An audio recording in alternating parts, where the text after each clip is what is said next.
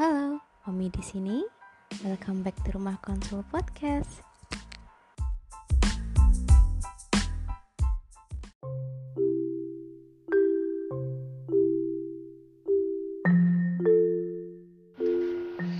Halo sahabat Omi, welcome back to our podcast Dan di podcast kali ini aku akan melanjutkan uh, episode 4 session yang kemarin Yaitu tentang uh, kesiapan pernikahan. Jadi kalau kemarin kita udah bahas tentang toxic parent dan ternyata setelah kita ngobrol sama psikolog nih, mereka bilang kalau ternyata toxic parent itu juga berawal dari uh, ketidaksiapan untuk pernikahan. Nah, untuk itu kita akan bahas nih tentang kesiapan pernikahan sama psikolog KPAI Munazila.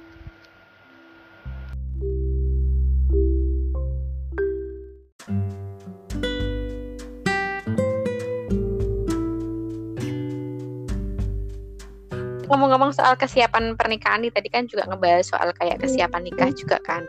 Nah, kira-kira tuh apa sih yang harus disiapkan untuk para calon parent nih yang mau menikah gitu agar dia maksudnya nggak menjadi toxic parent gitu? Karena kan kita nggak pernah tahu gimana keadaan rumah tangga ke depannya. Kita nggak pernah tahu masalah rumah tangga. Tapi kan whatever masalah rumah tangga anak tetap anak gitu ya. Harusnya kan bagi seorang anak idealnya kita kayak setingkat lebih dewasa dan bisa uh, menghadapi hmm. itu nggak nggak melampiaskannya ke anak nah kira-kira tuh kalau hmm. menurutmu atau, teori hmm. yang kamu pelajari juga gitu ya untuk kesiapan pernikahan itu apa sih? Karena aku sering lihat loh Zilani sering update status tentang persiapan pernikahan. yeah. Kayaknya udah udah menuju yeah. hilal, menuju hilal. Kalau aku aku tuh setelah kuliah ya, aku tuh sangat tidak teoretis. Jadi yang aku katakan hmm. itu mungkin basic adalah kasus dan yang aku ya. temuin di lapangan gitu. Kalau yang biasanya aku sampaikan ketika aku konseling adalah sebenarnya basic untuk menjalin hubungan relationship itu adalah komitmen dan komunikasi sih. Nah, komunikasi komitmen ini adalah terkait dengan tujuannya apakah sama, visi misinya sama atau enggak. Misi tujuan dan cara mencapainya tuh sama atau enggak. Terus uh, komunikasi komunikasinya yang sejauh ini tuh kayak gimana gitu? Apakah uh, apakah asertifkah apakah pasifkah? Apakah ada yang lainnya? Kayak gitu. Apakah pada saat penyelesaian harus menghindar dulu beberapa hari lalu diselesaikan atau diselesaikan di, diselesaikan pas itu juga? Aku sangat menghormati dan aku sangat memahami bahwa tiap-tiap pasangan itu punya punya taste-nya masing-masing untuk komunikasi itu. Ada yang mungkin diselesaikan pas itu juga, ada yang mungkin nunggu adem dulu. Nah, yang penting yang penting ada kesepakatan di antara keduanya gitu. Jadi keduanya tuh benar-benar take and give.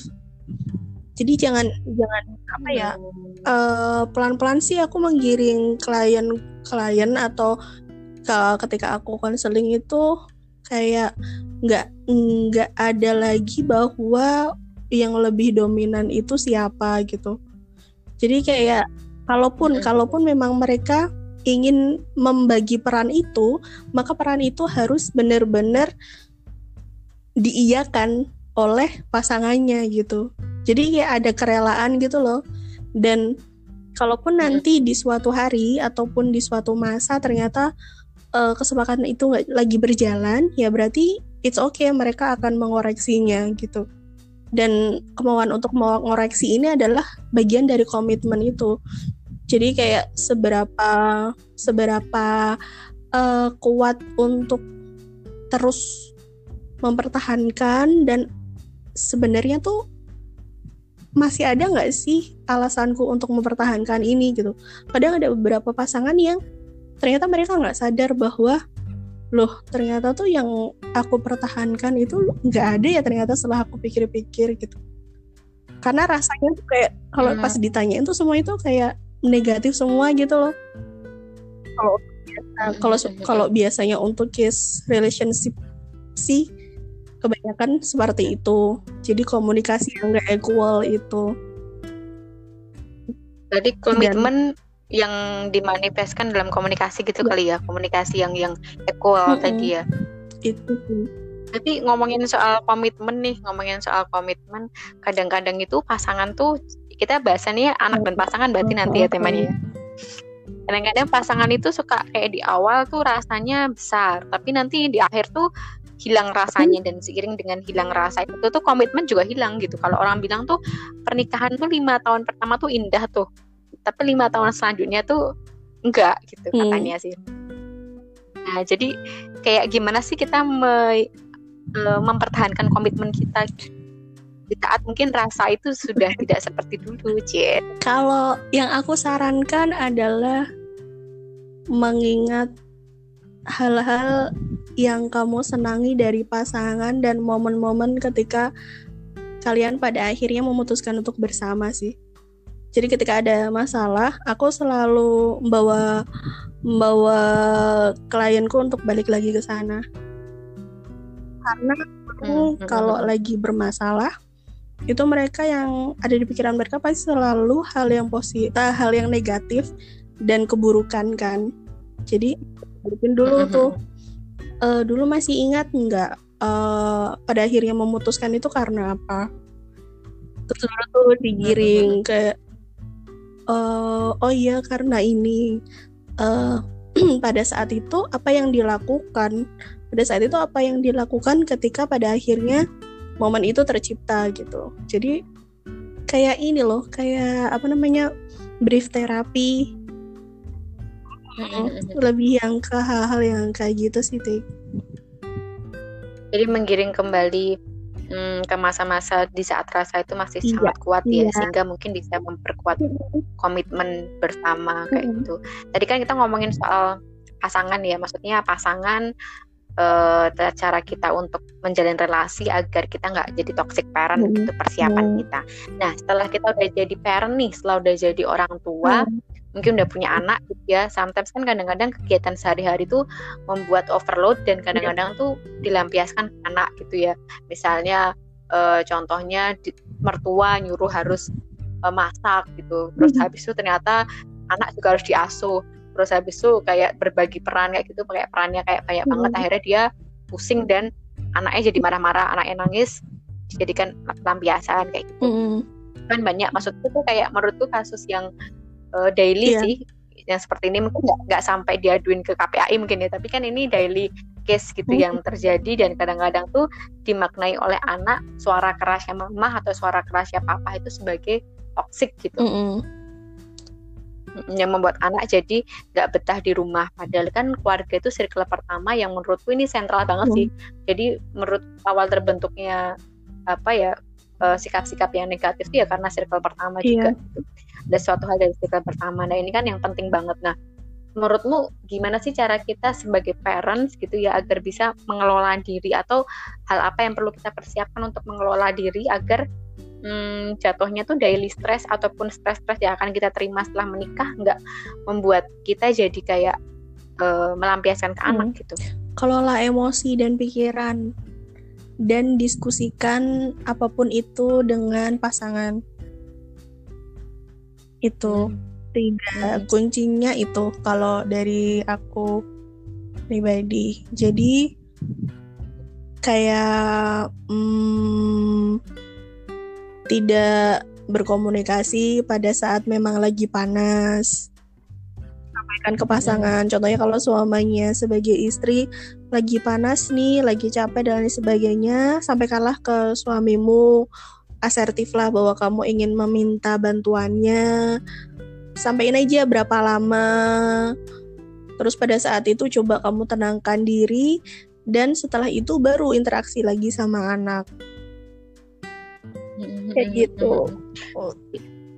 Berarti sebenarnya peran pasangan tuh penting banget ya Zil. Maksudnya hmm. penting banget kita cari pasangan yang benar-benar kita tuh bisa komunikasi hmm, segala yes. hal gitu karena kan beban kita setelah menikah itu ya siapa lagi bisa dibagi selain sama pasangan iya gitu benar-benar ya. dan apa ya dan keterbukaan pasangan itu loh yang kita kita kan kayak mulai meninggalkan budaya bahwa yang ngepel yang nyapu itu kan nggak selalu istri kayak nggak nggak masalah kok kalau hmm. suami juga ikut campur toh kan juga itu rumah tangga mereka juga kayak hal-hal yang kayak gini yang perlu disadari juga ke calon-calon ayah bahwa nggak akan menurunkan harga dirinya kok membantu melakukan hal-hal domestik.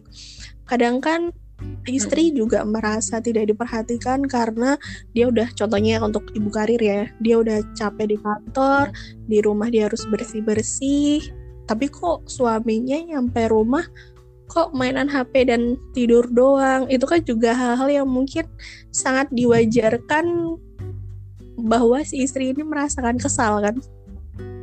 Kayak gitu ya hal-hal yang kayak gitu hal-hal yang sangat basic gak sih itu? Dan mungkin nggak disadari ya.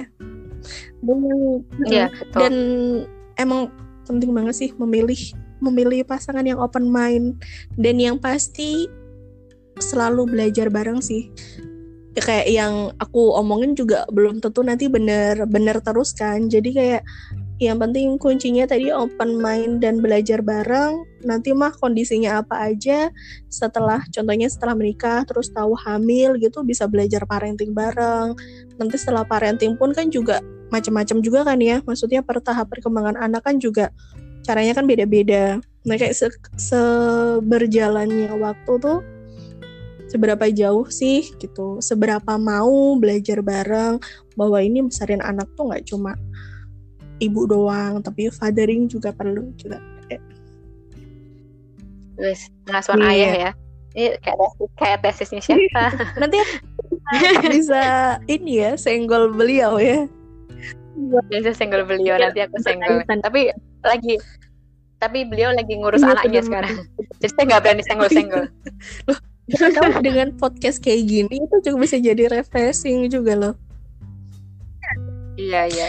Terus eh, ini tadi aku apa baru ingat sih. Tadi kan kamu sempat ngomong yang oh ya berarti penting banget ya eh apa milih bahwa tentang parenting nanti tuh penting banget dari kita milih pasangan sekarang gitu.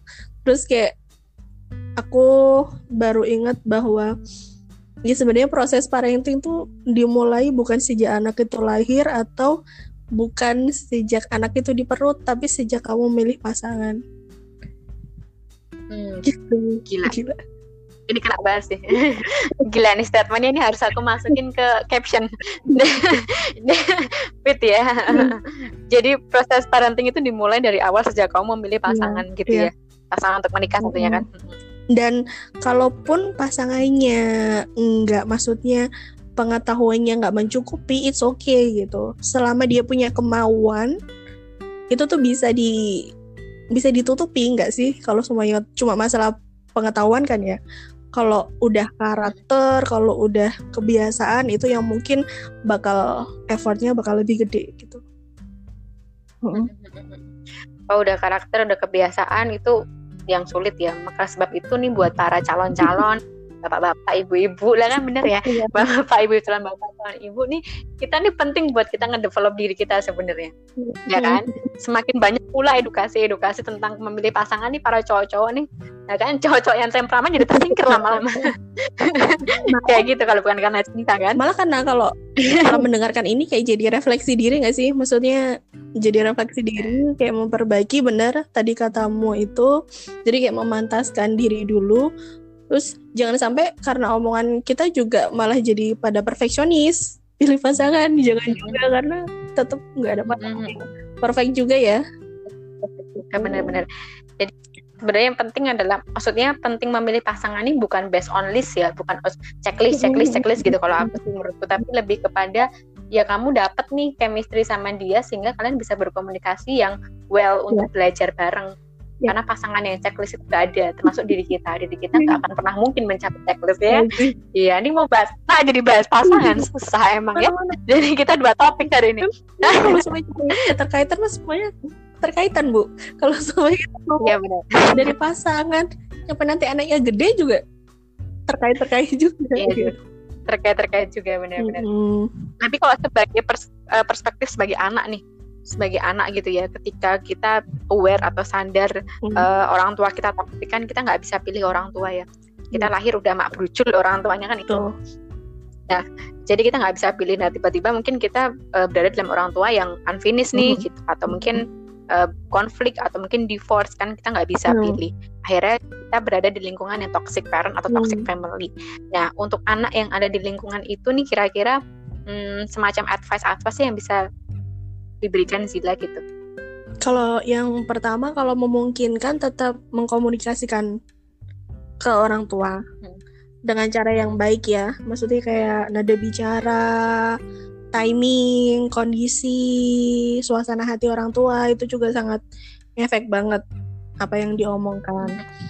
Itu yang pertama. Kalau semuanya dari komunikasi ternyata itu tidak mengubah, maka uh, ya kita sadari bahwa hal-hal yang di ada hal-hal yang bisa kita kendalikan dan ada hal-hal yang nggak bisa kita kendalikan uh, bagaimana orang tua berperilaku, bagaimana orang tua berpikir, dan bagaimana perasaan mereka itu kan sesuatu yang nggak bisa kita kendalikan secara langsung. Yang bisa kita kendalikan hmm. diri kita sendiri ya. Nah, biasanya hmm. aku sarankan adalah itu yang pertama komunikasi, yang kedua kalau semuanya komunikasi itu nggak jalan ya udah kita selamatin diri kita aja gitu. Maksudnya kita tetap baik ke mereka, tetap respect ke mereka, tetapi kalau seumpamanya mereka setoksik itu, maka uh, pintar-pintar kita baca, pintar-pintar kita baca kondisi. Jadi contohnya mereka lagi bad mood, kalau bad mood bakal ngomel-ngomel atau mungkin bakal berantem kalau semuanya yang ada konflik pasangan. Ya udah kita nyingkir aja dulu. Maksudnya nyingkirnya adalah uh, tidak berada di ruangan yang sama. Mm-hmm. gitu. hmm, hmm, hmm. tenangin tenangin diri kalian dulu. Fokus aja sama yang bisa kalian kendalikan. Kendaliin emosimu kendaliin pikiranmu fokus ke tujuan-tujuan ke depanmu. Kayak contohnya sekarang lagi sibuk apa? Yang kerja ya tetap kerja yang kuliah ya tetap kuliah cari lingkungan yang support. Jadi uh, kadang kita nggak bisa mengatasi semua masalah, apalagi yang berkaitan sama orang lain yang nggak ada di luar kendali kita. Tapi kita sangat bisa untuk menciptakan lingkungan baru yang sportif gitu. Kayak akan akan tetap ada akan selalu ada kesempatan gitu loh.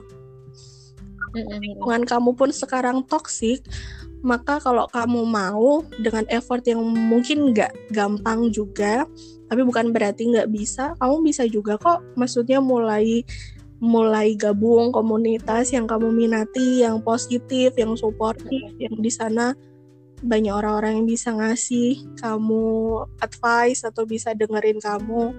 Itu menurut aku di dunia digital sekarang tuh bukan sesuatu yang sulit sih menurut aku. Tinggal kemauan kita aja gitu. Itu sih. Oke berarti apa ya aku bisa simpulin yang paling penting tuh mungkin lebih tepatnya ini juga ya mereka kayak terima dulu ini hmm. bahwa memang hmm. lingkungan mereka toxic gitu mungkin kalau mereka udah terima mereka bisa menemukan solve problemnya bisa dengan komunikasi tadi Zila bilang yeah. tapi kalau mentok banget nggak bisa komunikasi berarti kita harus pilih nih mana uh, case yang kita bisa kendalikan mana case yang nggak bisa kita kendalikan hmm. dan fokus sama tujuan-tujuan hidup yang positif cari support system yang positif sehingga kita tetap dikelilingi oleh energi positif sih ya. Ke mana aku ngomongin energi loh. energi positif. Bubu banget kan. eh buat, sebut nama buat profesor. Nutupin, buat buat nutupin yang nggak dia dapat gitu. Benar-benar kayak gitu ya. Oke, Zila ada yang mau disampaikan lagi nggak? Udah kayaknya uh, udah eh, cukup. Ini sangat uh, sudah sangat panjang sekali. sudah sangat panjang sekali nanti saya kirimnya ke otak saya bagaimana? Tidak bosan ya dengan suara kita. Atau nggak stop di apa, apa atau mau anda potong uh, jadi dua?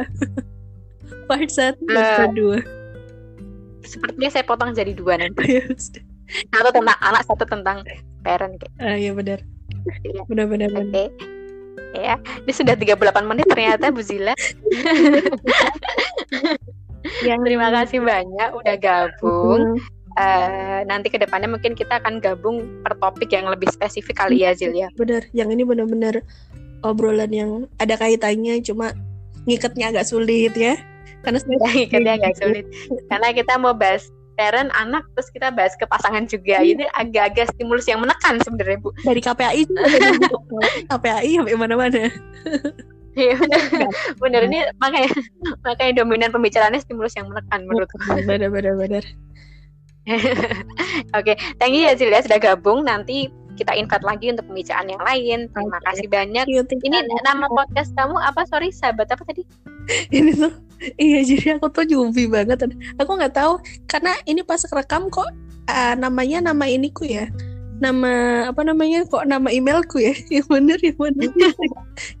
Sahabat sehati oh email dia sahabat sehati iya kalau podcastku sahabat sejati. eh, sahabat sehati atau hati. Ya mungkin ini takdir dari Tuhan pertanda dari Tuhan untuk kamu membuat podcast atau komunitas sahabat sehati sih Iya, gitu. cantik banget. Ekeci sih. Nama ekeci banget. Iya, Teman-teman ya, boleh ya follow juga podcastnya Zila siapa tahu dia mau bikin podcast yang ya, produktif ke depannya. Doain ya teman-teman. Sayang kan? Baru udah download angkor baru satu baru satu videonya dan suaranya kayak orang lagi pilek. Ya udah ya udah ya udah. Ya udah thank you ya Zil ya